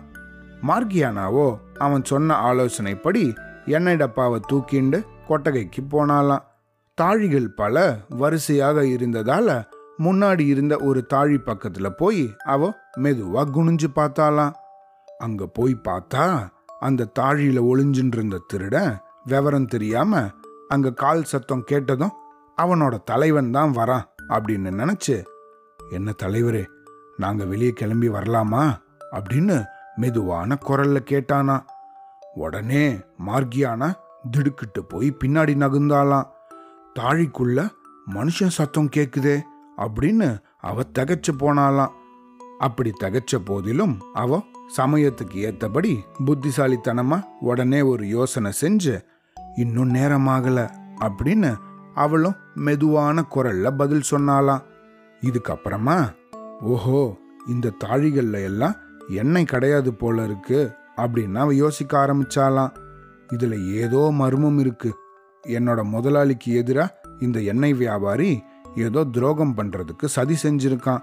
இவனோட வலையிலிருந்து எப்படியாவது அல்லாதான் எங்களை எல்லாம் காப்பாத்தணும் அப்படின்னு நினைச்சாலாம் உடனே மார்கியானா வேற ஒரு தாழி பக்கம் போனாலாம் அதுக்குள்ள இருந்தவனும் வெளியே வரலாமா? அப்படின்னு கேட்டானா. உடனே மார்கியானா எண்ணெய் வியாபாரியோட குரல் போல அவளோட குரலை மாத்திண்டு இன்னும் நேரமாகல அப்படின்னு பதில் சொன்னாலாம் இதே மாதிரி அவ ஒவ்வொரு தாழிகளில் இருந்தவர்களுக்கும் ஒரே பதில திரும்பி திரும்பி சொன்னாலாம் இதுக்கப்புறமா அவோ அட கடவுளே இவன் எண்ணெய் வணிகன் அப்படின்னு நம்பிதானே இவனை என் முதலாளி வீட்டுக்குள்ள அனுமதிச்சாரு? ஆனா இவனோ திருடுங்களை எல்லாம் கொண்டு வந்து இங்க அடைச்சிருக்கானே. எல்லாரும் இவனோட உத்தரவை எதிர்பார்த்தல்லவா காத்துன்னு இருக்காங்க இவங்க இன்னைக்கு வீட்டை கொள்ளையடிச்சு முதலாளியையும் கொன்னுடுவாங்க போல இருக்கே அப்படின்னு அவளுக்கு அவளே பேசிண்டாளாம். அப்புறமா கடைசியா மிச்சம் இருந்த ஒரு தாழிக்கிட்ட போய் பார்த்தாளாம். அதுல ஆள் இல்லையா ஆனா அது நிறைய எண்ணெய் இருந்துதான் உடனே அவ தன்னோட டப்பா நிறைய எண்ணெயை எடுத்துட்டு போனாலாம் அவ வீட்டில் இருந்த விளக்குகள் எல்லாத்துக்கும் எண்ணெய் ஊத்திட்டு திரிய நல்லா தூண்டி விட்டு எல்லாத்தையும் பொருத்தி வச்சாலாம் அப்புறமா அடுப்பு நிறைய விறகுகளை அள்ளி போட்டு ஒரு பெரிய அண்டாவை தூக்கி அந்த அடுப்பு மேல வச்சாலாம் டப்பால இருந்த எண்ணெய அண்டால ஊத்திட்டு மேலும் மேலும் ஏராளமான எண்ணெய் எடுத்துட்டு வந்து ஊத்தினாலாம் அதை வேக வேகமா கொதிக்க வச்சா. அப்புறமா அந்த எண்ணெயெல்லாம் நல்லா கொதிச்சதுக்கு அப்புறமா அதை பல களையங்கள்ல கொண்டு போய் ஒவ்வொரு தாழிக்குள்ளையும் ஊத்த ஆரம்பிச்சாலாம். ஒவ்வொரு தாழிக்குள்ளேயும் உக்காந்துருந்த திருடனும் வெளியே வர முடியாமலும் வாய் திறந்து கத்த கூட முடியாம கொதிக்கிற எண்ணெயால தலை முகம் உடம்பெல்லாம் வெந்து அந்த தாழிலேயே மயங்கி போயிட்டாங்களாம். ஒவ்வொரு தாழிலையும் ஒவ்வொரு உடம்பு கிடந்துதான். இந்த மாதிரி மார்கியானா தன்னோட புத்தி சாதுரியத்தால சத்தம் போடாம வீட்டில் இருந்தவங்களுக்கும் தெரியாம முப்பத்தி ஏழு திருடங்களையும் அப்படியே மயக்கம் போட வச்சுட்டாலாம் எந்த தாழிலையும் யாவனும் உயிரோட இல்லை அப்படின்னு உறுதியானதுக்கு அப்புறம் அவ சமையல் அறைக்கு திரும்பி வந்தாளாம். அண்டாவை இறக்கி வச்சுட்டு திருப்பியும் அலிபாபாவுக்காக தயாரிக்க வேண்டிய அடுப்பை எடுத்து வச்சாலாம் இதெல்லாம் நடந்து ஒரு மணி நேரத்துக்கு அப்புறம் திருடர்களோட தலைவன் கண் முழிச்சுண்டானா மேலிருந்து படிக்கட்டில் இறங்கி நின்னுண்டு ஒரு தடவை தன்னோட கைகளை தட்டினானா டப் டப் அப்படின்னு சத்தம் போட்டானா. பதிலே இல்லை. கொஞ்ச நேரத்துக்கு அப்புறம் அவன் ரெண்டாவது தடவையும் கை தட்டினானா சத்தமாக கத்தினானா. அப்பையும் பதில் வரலையா? அவன் மூணாவது தடவையா தன்னோட கைகளை தட்டி கத்தியும் பார்த்தானா. இப்பையும் பதிலே இல்லையா? அதனால அவன் கீழே இறங்கி நேர கொட்டகைக்கே போயிட்டானா. எல்லாரும் தூங்கிட்டாங்க போல இருக்கு. எடுத்த காரியத்தை முடிக்கிறதுக்கு இதுதான் தருணம். ஒவ்வொருத்தரையும் தட்டி எழுப்பியாவது உள்ள கூட்டிட்டு போகணும் அப்படின்னு தீர்மானிச்சானா. கொட்டகைக்குள்ள போனதும் முன்னாடி இருந்த தாழிக்கு பக்கத்துல அவன் போய் நின்னானா. அங்க போனா காஞ்ச எண்ணெயோட வாடையும் வெந்த சதையோட வாடையும் அவனோட முகத்துல கலந்து வீசிச்சான். அவன் தாழிய தொட்டு பார்த்தானா. அது பயங்கரமா கொதிச்சுதான். அதுக்கப்புறம் அவன் ஒவ்வொரு தாழியா போய் தொட்டு பார்த்தானா. எல்லாம் கொதிப்படைஞ்சே இருந்துதான் எண்ணெய் தாழி மட்டும் கொதிக்காம அப்படியே இருந்துதான். உடனே அவன் தன்னோட தோழர்கள் எல்லாருக்கும் நேர்ந்த கதியை உணர்ந்துண்டானா. இதுக்கு மேலேயும் அவன் அங்க இருந்தா அவனோட உயிருக்கே ஆபத்து அப்படின்னு பயந்து பக்கத்துல இருந்த ஒரு செவர் மேல ஏறி தோட்டம் ஒண்ணுல குதிச்சு அங்கிருந்து வெளியே தப்பிச்சு ஓடி போயிட்டானா. அந்த எண்ணெய் வியாபாரி மாடியில இருந்து இறங்கி கொட்டகைக்கு போற வரைக்கும் மார்கியானா கவனிச்சுட்டு தான் இருந்தா. ஆனா அங்க போனவன் ரொம்ப நேரம் ஆகியும் திரும்பி வரலையே. இதனால அவ சந்தேகம் அடைஞ்சு மெதுவா கொட்டகை பக்கமெல்லாம் போய் சுத்தி பார்த்தாலாம் அங்க யாரும் இல்ல. தெருப்பக்கம் போகக்கூடிய கதவுல ரெண்டு பூட்டுகள் பூட்டப்பட்டிருந்தது. அதனால இந்த திருட்டு வியாபாரி செவுரெகிரி குதிச்சு வெளியே போயிட்டான் அப்படின்னு அவன் நினைச்சுண்டாளாம். அன்னைக்கு அவ பார்த்த வேலைகள் எல்லாம் வெற்றிகரமாக நிறைவேறினதால அவ ரொம்ப மகிழ்ச்சி அடைஞ்சாலாம் இனிமேலாவது கொஞ்ச நேரம் ஓய்வெடுக்கலாம் அப்படின்னு நினைச்சு அவ வீட்டில் ஒரு பக்கமா போய் தூங்க ஆரம்பிச்சாலாம் பொழுது விடியறதுக்கு ரெண்டு மணி நேரத்துக்கு முன்னாடியே அலிபாபா முழிச்சுட்டானா. அப்துல்லாவை கூட்டுண்டு மசூதிக்கு போனானா. அவன் குளிச்சுட்டு திரும்புறதுக்குள்ள சூரியன் அடிவானத்திலிருந்து மேலேயே எழுந்துருச்சு. அலிபாபா திருப்பியும் வீட்டுக்கு வந்ததும் கொட்டகையில் இருந்த தாழிகள் வெச்ச இடங்கள்ல அப்படியே இருந்ததை பார்த்து என்னது இது இந்த வியாபாரி இதையெல்லாம் இன்னும் சந்தைக்கு எடுத்துட்டு போகலையா? அப்படின்னு மார்கியானா கிட்ட கேட்டானா. அவ உடனே உங்களுக்கு ஆண்டவன் நூறு வயசுக்கு மேல கொடுத்து அருள் புரியணும். அந்த வியாபாரியை பத்தி நான் உங்களுக்கு தனியா சொல்றேன் வாங்க. அப்படி கூட்டிட்டு போய் முதல்ல வாசக்கதவை தாப்பா போட்டாலாம். அப்புறம் கொட்டகை பக்கம் போய் ஒரு தாழியை அவனுக்கு காமிச்சு எஜமானரே இதில் எண்ணெய் இருக்கா? இல்லை வேற ஏதாவது இருக்கான்னு பாருங்க அப்படின்னு சொன்னாலாம் அலிபாபாவும் அதே மாதிரி குனிஞ்சு அந்த தாழிக்குள்ள பார்த்தானாம். அவ்வளோதான் அவன் உடனே பயந்து போய் கூக்குரலிட்டுண்டு பின்னாடியே நவுந்து வந்து துள்ளி பாஞ்சானா அவனுக்கு ஏற்பட்ட பயத்துல அவன் வெளியேயே ஓடி போயிருப்பான். ஆனா மார்கியானா அவனை தடுத்து தாழிக்குள்ள இருப்பவன் உங்களுக்கு தீங்கு செய்யக்கூடிய நிலைமையில கிடையாது. அவன் நேத்திக்கே செத்து மரக்கட்டை போல விரைச்சு கிடக்கான் அப்படின்னு சொன்னாலாம். உடனே அலிபாபா எவ்வளவு பெரிய ஆபத்திலிருந்து நம்ம தப்பிச்சிருக்கோம். இதெல்லாம் எப்படி நடந்ததுன்னு எனக்கு தெரியலையே அப்படின்னு சொன்னானா. உடனே மார்க்கியானா அல்லாவுக்கு தான் எல்லா புகழும். எல்லா விவரத்தையும் நான் உங்களுக்கு பொறுமையா அப்புறமா சொல்றேன். அக்கம் பக்கத்தில் இருக்கவங்க காதில் கேட்காதபடி நம்ம மெதுவாக பேசணும். இனிமே தான் நம்ம ரொம்ப எச்சரிக்கையா இருக்கணும். தவறுனா பெரிய ஆபத்து வந்துடும் இப்போ எல்லா தாழிகளையும் ஒரு தடவை நீங்க பாருங்க அப்படின்னு சொன்னாலாம். அவனும் அதே மாதிரி எல்லா தாழிகளையும் பார்த்தானா ஒவ்வொரு தாழிகள்லையும் ஆயுதங்களோட கூடின ஒரு நபர் இருக்கிறத பார்த்தானா அவனால ஆச்சரியத்தை அடக்கவே முடியலையா ஆனா அந்த வியாபாரி எங்க? அப்படின்னு அவன் கேட்டானா அவனை பத்தியும் உங்களுக்கு சொல்றேன். வியாபாரியா அவன் உங்களை அழிக்க வந்த கொலகாரன் அவன் இனிமையான சொற்களை சொல்லி அவன் உங்களை நல்லா ஏமாத்திட்டான். அவனோட கதையை அப்புறமா சொல்றேன். குளிச்சுட்டு பசியோட இருக்கீங்க நீங்க. வாங்க கொஞ்சம் சாப்பிடலாம். மற்ற விஷயங்கள் எல்லாம் அப்புறமா பார்க்கலாம் அப்படின்னு சொன்னாலாம் மார்கியானா. அலிபாபாவும் அவளும் வீட்டுக்குள்ள போய் சாப்பாடு சாப்பிட்டு முடிச்சதும் அவ முதல் நாள் இரவு நடந்த எல்லா விஷயங்களையும் விவரமா அவனுக்கு எடுத்து சொன்னாலாம். அதுக்கப்புறமா அவ மேலும் சொன்னதாவது போன சில நாட்களாவே எனக்கு இப்படி ஏதோ நடக்க போறது அப்படின்னு ஒரு சந்தேகம் இருந்துட்டு வந்தது. அதை உங்ககிட்ட சொன்னா மெல்ல மெல்ல விஷயம் அண்டை அயலார்களுக்கெல்லாம் தெரிஞ்சிடுமே அப்படின்னு பயந்து நான் மௌனமாவே இருந்துட்டேன். இதுதான் விஷயம். ஒரு நாள் நம்ம வீட்டு கதவுல சுண்ணாம்பு கட்டியால யாரோ வெள்ளையா ஒரு அடையாளம் போட்டிருந்தாங்க. புதுசா அதை பார்த்த உடனே நான் பயந்து போயிட்டேன். உடனே ஒரு யோசனை செஞ்சு மற்ற வீடுகள்லையும் அதே போல வெள்ளை அடையாளம் செஞ்சிட்டேன். அப்புறமா இன்னொரு நாள் நம்ம வீட்டு கதவுல மட்டும் சிகப்பு குறி ஒன்று இருந்துச்சு. வேணும்னே தான் இப்படி யாரோ குறியிட்டு இருக்காங்க எந்த நேரத்துலையும் உங்களுக்கு அபாயம் வரக்கூடும் அப்படின்னு நினச்சி நான் அதே சிகப்பு குறிய மற்ற வீடுகள்லையும் செஞ்சு வச்சுட்டேன். இப்போ நடந்ததையும் சேர்த்து கவனிச்சா வனத்தில் இருந்த திருடர்கள் தான் நம்ம வீட்டை குறியிட்டாங்க. அப்படிங்கிறது நல்லாவே தெரியுது. முதல்ல ரெண்டு பேர் வீட்டை பார்த்துட்டு மறுபடியும் இதே வீட்டுக்கு வரதுக்காகத்தான் ரெண்டு தடவை அந்த மாதிரி அடையாளம் செஞ்சுருக்காங்க. நாற்பது திருடர்களில் மாண்டு போன முப்பத்தி ஏழு பேரை தவிர மற்ற ரெண்டு பேரும் என்ன ஆனாங்கன்னு தெரியலை. மூணாவது ஆசாமியான இந்த திருடர்களோட தலைவன் விஷயமா இனி நீங்கள் ரொம்பவும் எச்சரிக்கையோடு இருக்கணும்.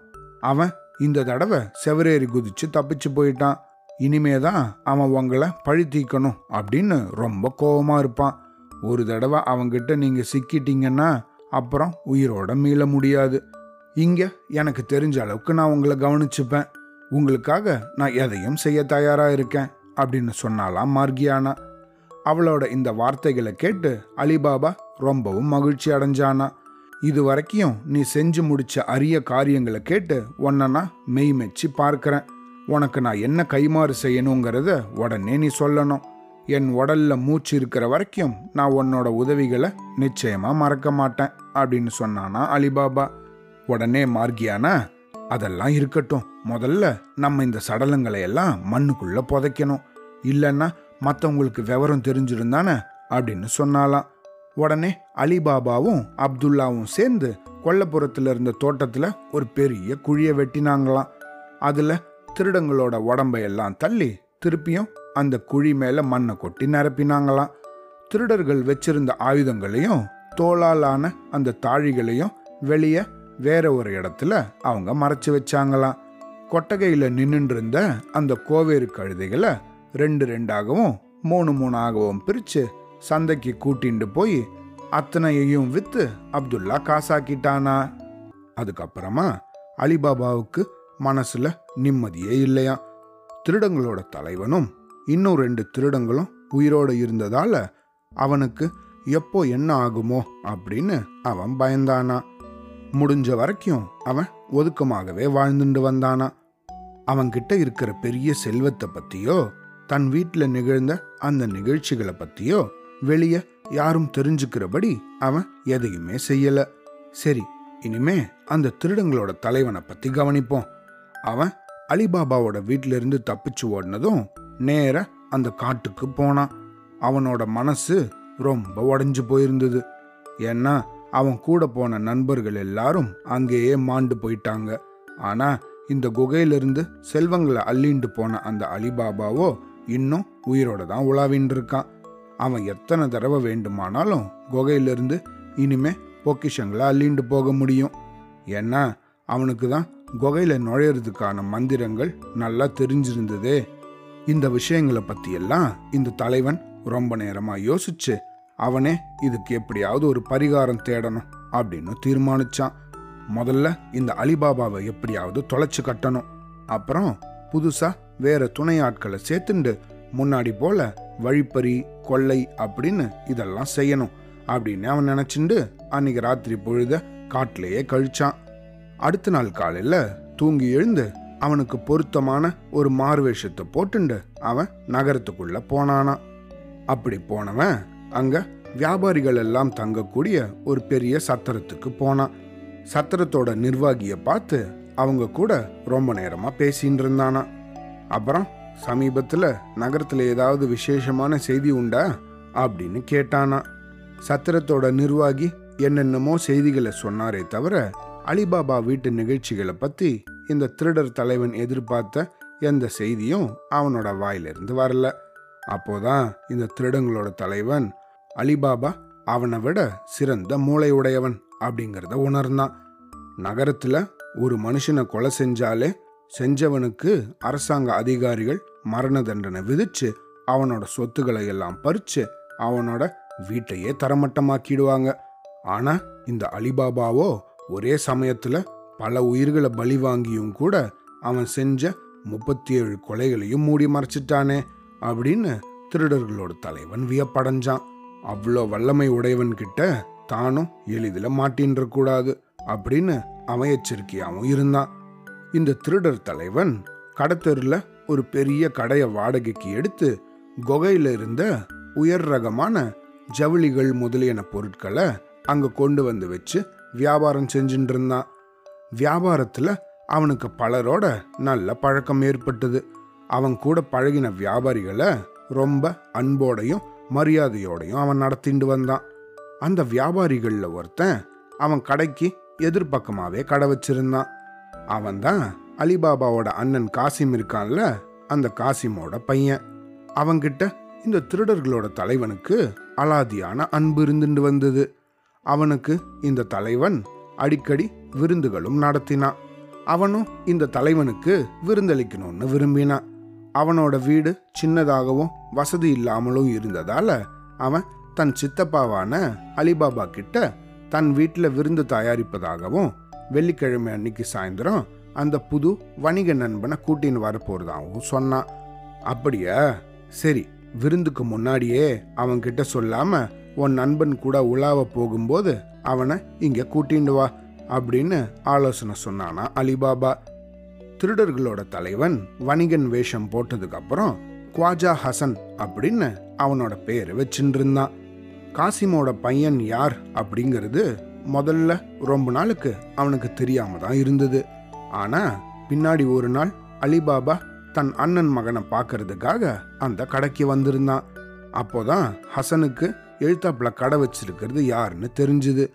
அப்புறமா காசிமோட பையன்கிட்ட யார் இது? அப்படின்னு கேட்டான். அந்த பையன் விவரம் தெரியாம இவரு என் தந்தையோட பிறந்தவர் என்னோட சித்தப்பா அப்படின்னு சொல்லிட்டான். அதிலிருந்து தான் போலி வியாபாரியான ஹசன் அந்த பையன் கூட ரொம்ப அதிகமா பழகிண்டு வந்தான். வெள்ளிக்கிழமை அன்னைக்கு கடைகளுக்கெல்லாம் விடுமுறையா இருந்தது. அதனால காசிமோட பையன் தன் நண்பனான குவாஜா ஹசனை கூப்பிட்டுண்டு சாயந்தர நேரத்தில் வெளியே நடக்க போயிருந்தான். ராத்திரி வரைக்கும் அவங்க பூங்காக்கள்லாம் இருந்து பேசிட்டு திரும்பி வரும்போது ஹசனை அவன் கூட வீட்டுக்கு வரும்படி கூப்பிட்டானா இந்த பையன். அது அலிபாபாவோட வீடு. உடனே அந்த இளைஞன் என் சித்தப்பா கிட்ட உங்களை பற்றி நான் நிறைய சொல்லியிருக்கேன். அவரும் உங்களை பார்க்கணுன்னு ஆவலாக இருக்காரு. வாங்க வீட்டுக்கு போகலாம் அப்படின்னு கூப்பிட்டானா. ஹசன் முதல்ல அதுக்கு சம்மதிக்காவிட்டாலும் அப்புறமா ஏதோ மகிழ்ச்சியோட வர்றது போல பாவனை பண்ணிண்டு வீட்டுக்குள்ள போனான். இப்படியாவது பகைவனோட வீட்டுக்கு போகிறதுக்கு வாய்ப்பு கிடைச்சதே அப்படின்னு அவனுக்குள்ளேயே குதூகலமா இருந்தானா. இவங்க ரெண்டு பேரும் உள்ள வந்ததும் அலிபாபா ஹசனை உபச்சாரத்தோட வரவேற்றானா. வணக்கம் வணக்கம். வாங்க வாங்க. எப்படி இருக்கீங்க? அப்படின்னு அவனோட உடல்நிலை வர்த்தக வளர்ச்சி இதை பத்திலாம் விசாரிச்சானா. நீங்க என் அண்ணன் மகன் கிட்ட என்னை விட பாசமா இருக்கிறதாக கேள்விப்பட்டேன். ரொம்ப சந்தோஷம். உங்களுக்கு ரொம்ப நன்றி அப்படின்னு சொன்னானா. ஹசனும் அவனை வணங்கிட்டு ரொம்ப நல்லாவே பேசின்னு இருந்தானா. ரெண்டு பேரும் ஆசனங்களில் உட்காந்து கொஞ்ச நேரம் பேச ஆரம்பிச்சாங்களாம். ஹசன் காசிமோட பையனை ரொம்ப பாராட்டி பேசினானா. இவன் பார்வைக்கு தான் இளைஞனா இருக்கான். ஆனா ஆண்டவன் அருளால ரொம்ப புத்தியுடையவன். இவங்கிட்ட எனக்கு அளவில்லாத பாசம் உண்டு அப்படின்னு அவன் ரொம்ப புகழ்ந்து பேசின்னு இருந்தானா இந்த மாதிரி கொஞ்ச நேரம் பேசினதுக்கு அப்புறமா அவன் எழுந்து நின்று சரிங்க நான் வீட்டுக்கு போயிட்டு வரேன். இன்ஷா அல்லாஹ் முடிஞ்சா நம்ம மறுபடியும் ஒரு தடவை சந்திக்கலாம் அப்படின்னு சொன்னானா. உடனே அலிபாபா அவனை வெளியே போக விடாம நண்பரே எங்களோட வீட்டுக்கு வந்துட்டு ஒருவேளை சாப்பாடு கூட சாப்பிடாம போனா எப்படி? அது நல்லா இருக்காதே. நீங்க சாப்பிட்டுட்டே போகலாம். நாங்க தயாரிக்கிற சாப்பாடு நீங்க வழக்கமா சாப்பிடுற அளவுக்கு சுவையோட இருக்குமான்னு தெரில ஆனாலும் எங்களோட திருப்திக்காக எங்க கூட இன்னைக்கு நீங்க சாப்பிட்டுட்டு தான் போகணும் அப்படின்னு சொன்னானா. உடனே திருடர் தலைவனான அந்த ஹசன் உங்களோட அன்புக்கு நான் ரொம்பவும் கடமைப்பட்டிருக்கேன். ஆனா நான் உங்க வீட்டு உணவை சாப்பிட முடியாது. சமீபத்துல வைத்தியர் அந்த மாதிரி எனக்கு கட்டளையிட்டு இருக்கார் அப்படின்னு சொன்னானா. என்ன காரணத்துக்காக வைத்தியர் கட்டளையிட்டார்?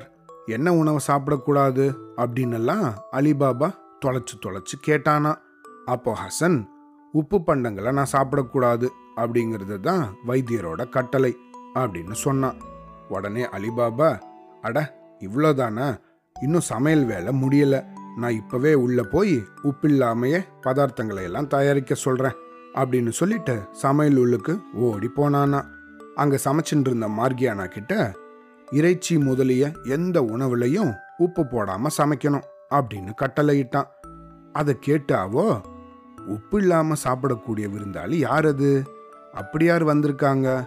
அப்படின்னு கேட்டா யாரா இருந்தா உனக்கு என்ன? உப்பு வேண்டான்னா என் கட்டளைப்படியே நீ செய் அப்படின்னு அவன் சொன்னதும் சரி அப்படியே ஆகட்டும் அப்படின்னு சொல்லிட்டாலாம் மார்கியானா.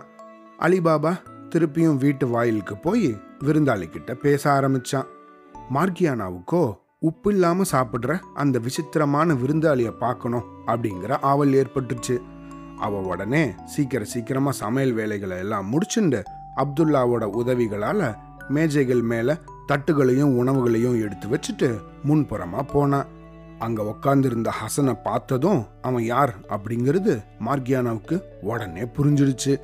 ஓஹோ பழைய சைத்தானே புது உடைகளில் வந்திருக்கான் அப்படிங்கிறத அவ உணர்ந்துட்டா. அவனோட உடைக்குள்ள ஒரு வாளையும் மறைச்சு வச்சிருக்கான் அப்படிங்கிறதையும் அவ கவனிச்சுட்டா. ஓஹோ இதுக்காக தான் இந்த துரோகி உப்பு வேண்டான்னு சொல்லியிருக்கான்.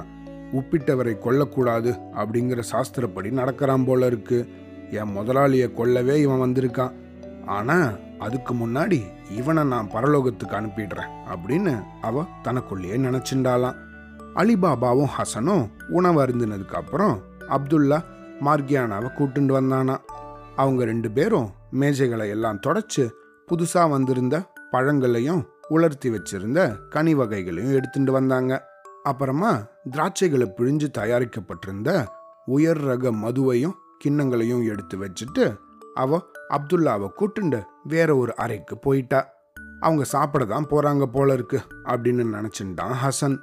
உடனே அவன் தன்னோட காரியம் நிறைவேற தருணம் நெருங்கிடுச்சு அப்படிங்கிறத உணர்ந்துட்டான். என் வஞ்சகத்தை தீர்த்துக்க இதுதான் சரியான சமயம். ஒரே வெட்டில் இந்த பயலை வீழ்த்திட போறேன். அவனோட அண்ணன் மகன் என்னை எப்படியும் தடுக்க முடியாது. ஒருவேளை அவன் தலையிட்டா அவனையும் இந்த வாளுக்கு இரையாக்கிட வேண்டியதுதான். ஆனால் இந்த வேலைக்காரியும் அந்த பையனும் சாப்பிட்றதுக்காக அங்கே போயிருக்காங்களே.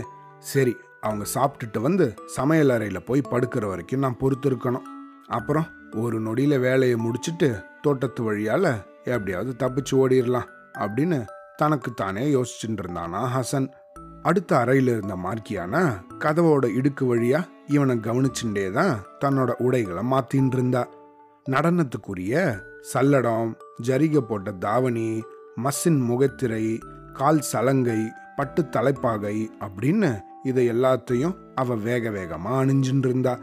இதோட இடுப்புல பளபளப்பான தங்க ஜரிகையில செஞ்ச அறக்கச்சை ஒன்று கட்டி அதுல ஒரு பிச்சுவாவையும் சொருகின்னு இருந்தா பிச்சுவான்னா ஒரு கூர்மையான கத்தி. அப்புறமா அப்துல்லாவை பார்த்து மார்க்கியானா விருந்தினருக்காக நம்ம நடனமாடணும். உன்னோட கஞ்சீராவை எடுத்துக்கோ அப்படின்னு சொன்னான் உடனே அப்துல்லாவும் கஞ்சிராவை குலுக்கிண்டு முன்னாடி போக ஆரம்பிச்சான்.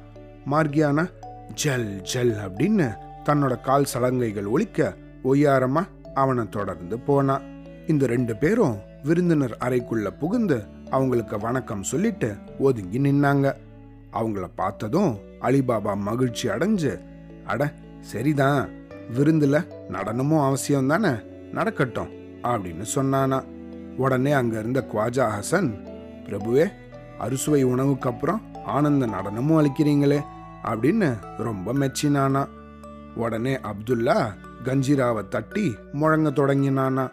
அவனோட தாளத்துக்கு ஏற்ப மார்க்கியானா தோகை மயில் போல துள்ளி குதிச்சு ஆடினா. அவளோட அந்த நடனம் கண்களை கவர்றதாக இருந்தது. ஆட ஆரம்பிச்ச கொஞ்ச நேரத்திலேயே அவ நடனக்கலையில தனக்கு இருந்த பயிற்சிகளை தெளிவா காட்ட ஆரம்பிச்சிட்டா. அப்புறம் தாளம் மாறின உடனே அவளோட இடுப்புல இருந்த பிச்சுவாவை உருவி வலது கையில வச்சுண்டு புது நடனம் ஒன்று ஆடி காட்டினா வலது கையில அந்த கூரிய ஆயுதம் பளபளன்னு ஜொலிச்சுட்டு இருந்தது அதை ஏந்தின வண்ணம் அவ வலது பக்கமாகவும் இடது பக்கமாகவும் சாஞ்சு நிமிந்து ஓடி அங்க உக்காந்துருந்தவங்க பக்கத்துல போய் பல அபிநயங்களை காமிச்சா. நேரம் ஆக ஆக ஆட்டத்தோட வேகமும் அதிகரிச்சுது. அவ பம்பரம் போல சுழன்று ஆட ஆரம்பிச்சா. அலிபாபாவும் ஹசனும் வெச்ச கண்ணு வாங்காம அப்படியே பிரமிப்போட அந்த நடனத்தெல்லாம் பார்த்துட்டு இருந்தாங்க மார்கியானா பயங்கரமா ஆடிண்டே அப்துல்லா கிட்ட இருந்த கஞ்சிராவை வாங்கி அவளோட இடது கையில வச்சுண்டு பிச்சுவாவோட முனைய அதுக்கு நேர பிடிச்சு காமிச்சா. அப்புறம் பிச்சுவாவை தன்னோட மார்புக்கு நேர பிடிச்சுண்டா. உடனே அலிபாபா கிட்ட போய் கொஞ்ச நிமிஷம் ஆட ஆரம்பிச்சா. அதே போல ஹசன் கிட்டையும் நின்று ஆடினா. அவ்வளவு பயங்கரமா ஆடின்னு இருக்கும்போது அவளோட கண்களும் கால்களும் கைகளுமே பேச தொடங்கிடும் போல இருந்துதான். இந்த மாதிரி கொஞ்ச நேரம் ஆடினதுக்கு அப்புறம் அவ நடனத்தை நிறுத்திட்டு தலை குனிஞ்சு வணங்கினாலாம் அப்புறம் அலிபாபா கிட்ட கஞ்சிராவை நீட்டினாலாம் உடனே அவன் அதுல தங்க காசு ஒன்ன வச்சான். அடுத்தாறு போல காசிமோட மகனும் ஒரு காசை எடுத்து அதுல போட்டான். அப்புறம் மார்கியானா கஞ்சிராவை ஹசன் பக்கமா நீட்டினா அவன் தன்னோட இடுப்புல இருந்து பணப்பையை எடுக்கிறதுக்காக தலையை குனிஞ்சுண்டு அவனோட இடுப்புல இருந்த அறக்கச்சைய ரெண்டு கைகளாலையும் தடவி பார்த்தான். அந்த நேரத்துல மார்க்கியானா அவளுக்கே உரித்தான அந்த உறுதியோட வலது கையில பிடிச்சிருந்த பிச்சுவாவை ஓங்கி அவனோட நெஞ்சிலேயே சாத்தக் அப்படின்னு குத்தி இறக்கிட்டான். அந்த கணத்திலேயே அவன் தரையில சுருண்டு விழுந்து அப்படியே மாண்டு போயிட்டான். அடி பாதகி என்ன வேலை செஞ்சிட்ட? இம்மையிலும் மறுமையிலையும் எனக்கு நீங்காத பழிய உண்டாக்கிட்டியே அப்படின்னு அலிபாபா அலறி துடிச்சானா? உங்களை காப்பாத்துறதுக்காக தான் இவனை வீழ்த்தினேன். இவனோட அங்கிய தூக்கி பார்த்தா உங்களுக்கு பழியும் பாவமும் புலனாகும் அப்படின்னா மார்கியானா. உடனே அலிபாபா ஹசனோட உடைகளை சோதனை செஞ்சு பார்த்தான். அதுக்குள்ள கூர்மையான ஒரு நீண்ட வாள் ஒன்று மறைஞ்சிருந்தது. உடனே மார்கியானா இந்த ஐயாவை உங்களுக்கு தெரியலையா? இந்த வஞ்சகன்தான் உங்களோட பகைவன். நல்லா இவனை உத்து பாருங்க. இவனே அந்த எண்ணெய் வியாபாரி. இவன் தான் திருடர்களோட தலைவன். உங்களோட உயிரை பலி வாங்க வந்த இவன் அதுக்காக தான் உங்க உப்பை சாப்பிட மறுத்திருக்கான். நீங்க உணவுல உப்பு போட வேண்டான்னு சொன்ன உடனேயே இவன் உங்களோட உயிருக்கு உழை வைக்க வந்தவன் அப்படிங்கிறத நான் புரிஞ்சுன்ட்டேன். நல்ல வேலை நான் நினைச்சது சரிங்கிறது ஆண்டவனோட அருளால வெளியாயிடுச்சு அப்படின்னாலாம் மார்கியானா உடனே அலிபாபா அவளுக்கு பல தடவை நன்றி சொல்லி மார்க்கியானா ரெண்டு தடவை என்னோட உயிரை நீ காப்பாத்திட்ட. உனக்கு நான் என்ன கைமாறு செய்ய முடியும்? இன்னிலிருந்து நீ என்னோட பணிப்பெண் கிடையாது. இப்பவே உனக்கு சுதந்திரம் தரேன் அப்படின்னு சொல்லி அன்போடு அவளோட கைகளை பிடிச்சிண்டு உனக்கு என் மகனையே பரிசா கொடுக்கறேன். உன்னோட விசுவாசத்துக்கு நன்றியா? அவன் உன்னை கல்யாணம் செஞ்சுக்கணும் அப்படின்னு சொன்னானா. அப்புறமா அலிபாபா தன் அண்ணன் மகனை பார்த்து பேச ஆரம்பிச்சானா. நான் சொல்றது போல நீ நடக்கணும். நீ மார்கியானாவையே திருமணம் செஞ்சுக்கோ. கடமைக்கும் உண்மையான அன்புக்கும் இவ தான் எடுத்துக்காட்டா விளங்குபவள். இவள் மாதர் குல விளக்கு. அதோ விழுந்து கிடக்கும் இந்த குவாஜா ஹசன் உன்கிட்ட நட்பு கொண்டு உறவாடியதோட ரகசியம் இப்போ உனக்கு புரியுதா? உன் உயிரை பலி வாங்கிறதுக்கு தான் அவன் உன் கூடவே சுத்தின்னு இருந்திருக்கான். ஆனா இந்த பெண்ணோட மதிநுட்பமும் சமயோஜித புத்தியும் நம்மள காப்பாத்திடுச்சு அப்படின்னு சொன்னானா. உடனே அந்த இளைஞன் அலிபாபாவை பார்த்து உங்களோட விருப்பப்படியே நான் மார்கியானாவை திருமணம் செஞ்சுக்கிறேன் அப்படின்னு சொன்னானா. அப்புறம் அந்த மூணு பேரும் சேர்ந்து ரொம்ப கவனமா அங்க இருந்த ஹசனோட சடலத்தை தூக்கிண்டு தோட்டத்துக்கு எடுத்துட்டு போய் அங்க புதைச்சிட்டாங்களாம். அன்னிலிருந்து அதுக்கப்புறம் பல வருஷங்கள் கழிஞ்சும் இந்த விஷயம் வெளியே யாருக்கும் தெரியாமையே மறைஞ்சு போச்சான் சில நாட்களுக்கு அப்புறம் காசிமோட மகனுக்கும் மார்கியானாவுக்கும் கோலாகலமா திருமணம் நடந்துதான். அலிபாபாவோ தன்னோட அண்ணன் மகன் தானே அப்படின்னு வேற்றுமை பார்க்காம அவனுக்காக பெரிய நிதியை செலவழிச்சு நிறைய விருந்துகள் நடன கச்சேரிகள் அப்படின்னு நல்ல சமய முறைப்படி அந்த கல்யாணத்தை நடத்தி வச்சானா. விருந்தினர் பலருக்கும் மார்கியானாவோட வீரமும் தீரமும் உறுதியும் அவளோட மதிநுட்பமும் தெரிஞ்சிருக்காத போதிலும் உத்தமமான அந்த பெண்ணுக்கு அலிபாபா சுதந்திரம் கொடுத்து தன் குடும்பத்திலேயே அவ தங்கி இருக்கும்படியும் செஞ்சதை நினைச்சு அவங்க ரொம்பவும் பாராட்டி புகழ்ந்தாங்களாம். அன்னிலிருந்து அலிபாபாவுக்கு மேலும் மேலும் தொழிலில் வெற்றியும் கிடைச்சிண்டு வந்துதான். அவன் தொட்டதெல்லாம் பொன்னாக விளைஞ்சுதான். அதிர்ஷ்டம் புன்னகையோட அவன் கூடவே ஒட்டின்னு இருந்துதான் அவன் மேற்கொண்டு வனத்துக்கு போகவோ திருடர்களோட பொக்கிஷ குகையை பார்க்கவோ மனசில்லாம ரொம்ப வருஷம் பயந்துட்டு இருந்தானா ஏன்னா நாற்பது திருடர்களில் இன்னும் ரெண்டு பேரோட கதி என்னாச்சுங்கிறது அவனால் தெரிஞ்சுக்க முடியலையா? அந்த ரெண்டு பேரும் அவனை பழி வாங்கக்கூடும் அப்படின்னு அவன் நினச்சிருந்தானா.